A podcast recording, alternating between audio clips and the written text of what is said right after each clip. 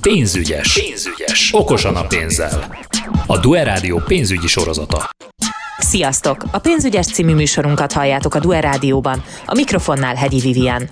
A mai adásban Tóth Tibor, a Pénzügyminisztérium államháztartás finanszírozásáért és nemzetközi kapcsolatokért felelős államtitkára vezet be minket a bankkártya használat világába. Hány éves kortól lehet bankkártyát igényelni? Noha bankszámlája, ilyen számlája már egészen fiatal kortól lehet a gyerekeknek, hiszen egyes pénzintézetek már akár 6 éves kortól is kínálnak bankszámlákat, Azonban a számlához tartozó bankkártyákat legkorábban 14 éves kortól lehet igényelni. A gyermekek számára kifej, kifejlesztett számlák bizonyos szolgáltatásokat csak korlátozottan vagy egyáltalán nem nyújtanak, aminek célja, hogy megóvja a gyermekeket a meggondolatlan döntések meghozatalától. Így tehát egészen 14 éves korig a szülők segítségével közösen intézhetők a pénzügyi ügyek. A legtöbb hazai pénzintézetnél 14 éves kortól azonban már saját bankkártya is igényelhető. Összességében tehát elmondható, hogy a diákszámlák szülői hozzájárulással és megjelenéssel nyithatóak meg, Ugyanakkor 14 éves kortól a diák már önállóan kezelheti a pénzét. Miért éri meg bankkártyát csináltatni? Milyen előnyei vannak a készpénzhez képest? A bankkártyával történő vásárlás ma már rendkívül gyors, egyszerű és biztonságos. Az érintéses fizetés gyorsütemű elterjedése minimálisra csökkentette a fizetési folyamatot, egyetlen érintéssel, akár két-három másodperc alatt végbe megy a tranzakció, és a kis összegű 15 ezer forint alatti fizetések esetén még csak PIN kódot sem kell használni. A bankkártya használat másik óriási előnye, hogy a beépített biztonsági azonosítók miatt a körültekintő használat mellett az egyik legbiztonságosabb fizetési mód. A készpénzzel ellentétben, ha a kártyát ellopják, azonnal le lehet tiltani, és így a további veszteségeket minimalizálhatjuk. Szintén óriási előny, hogy praktikus, kis helyen elfér a bankkártya, ellenben a készpénzzel, hiszen a sok apró pénz érme sok helyet tud foglalni. Ön szerint melyik a praktikusabb, ha már megszereztük a bankkártyánkat?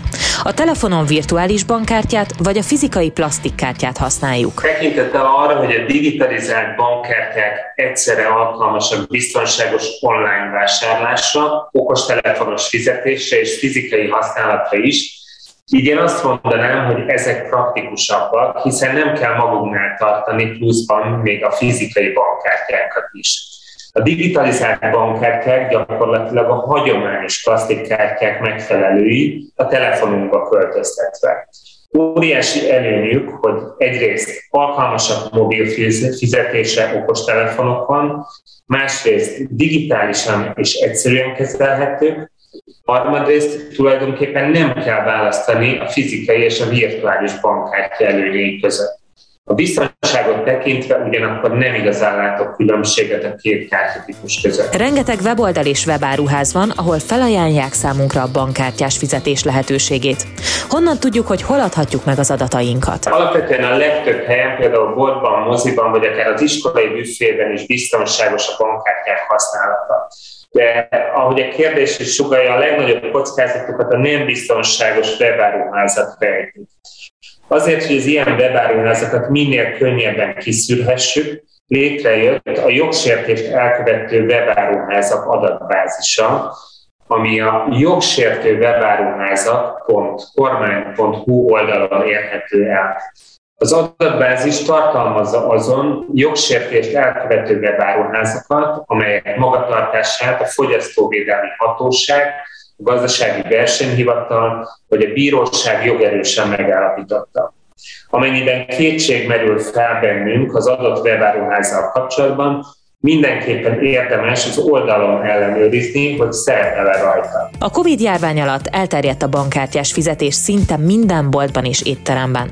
Egész pontosan kötelezővé vált biztosítani az elektronikus fizetési lehetőséget a vásárlók számára. Ez azt jelenti, hogy mindenhol tudnom kell kártyával fizetni? Mik erre a szabályok? Ha elvesztjük a kártyánkat, a legfontosabb, hogy ne essünk pánikba. Azonnal le kell tiltani az elveszett kártyát a bank ügyfélszolgálatán, így többnyire érdemi veszteség nélkül húzhatjuk meg a kártya elvesztését. Akkor is azonnal tiltani javasolta a bankkártyát, a furcsa SMS üzeneteket kapunk, hogy valaki megkísérelt fizetni a kártyával. Ebben az esetben valószínűleg a bankkártya adatokat tulajdonították el illetéktelen személyek.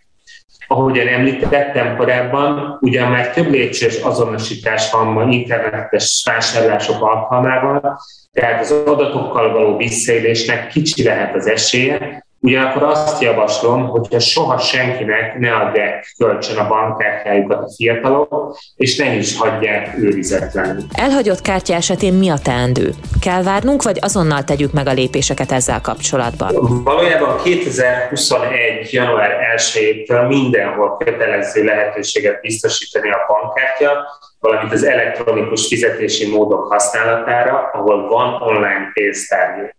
Ez a gyakorlatban azt jelenti, eh, hogy a kártyás fizetést, vagy pedig az azonnali fizetési rendszeren keresztüli számlakiegyenlítést jelenti. Tehát ha nem is mindenhol, de a szolgáltatók nagy részénél fizethetünk már kártyával. Ha bankkártyás csalás áldozatai lettünk, mit tegyünk?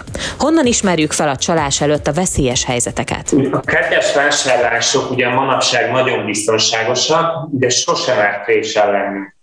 Lehetnek olyan oldalak, fizetési felületek, amelyek ugyan kinézetben hasonlítanak a megszokotthoz, de valamivel több adatot kérnek. Ilyen lehet például, hogy a kártya PIN kódját is kérik online vásárlásnál. Ebben az esetben azonnal szólaljon meg a belső vészharangunk, a tranzakciót azonnal szakítsuk meg. Nagyon fontos, hogy kizárólag biztonságos fizetésnél adjuk meg a kártyán található CV vagy CVC kódot, és ahogy említettem, figyeljünk arra, hogy illetéktelen személyek birtokában ne kerüljön ez a kód. E-mailben se adjuk meg soha ezt a biztonsági kódot. Amennyiben elkövettük a hibát, hogy megadtuk kódot valakinek, aki vissza is élt az adatokkal, a kártya azonnali tiltását és új kártya igénylését javaslom, ezzel minimalizáljuk leginkább a veszteségeket. Ez volt a márciusi pénzügyes magazinunk. Tóth Tibor, a pénzügyminisztérium államháztartás finanszírozásáért és nemzetközi kapcsolatokért felelős államtitkára volt a vendégünk. A témáról bővebben a duetallózóban olvashattok. Találkozunk a jövő hónapban is. Sziasztok! Pénzügyes. Pénzügyes. A Duel Rádió műsorát a pénzügyminisztérium támogatja.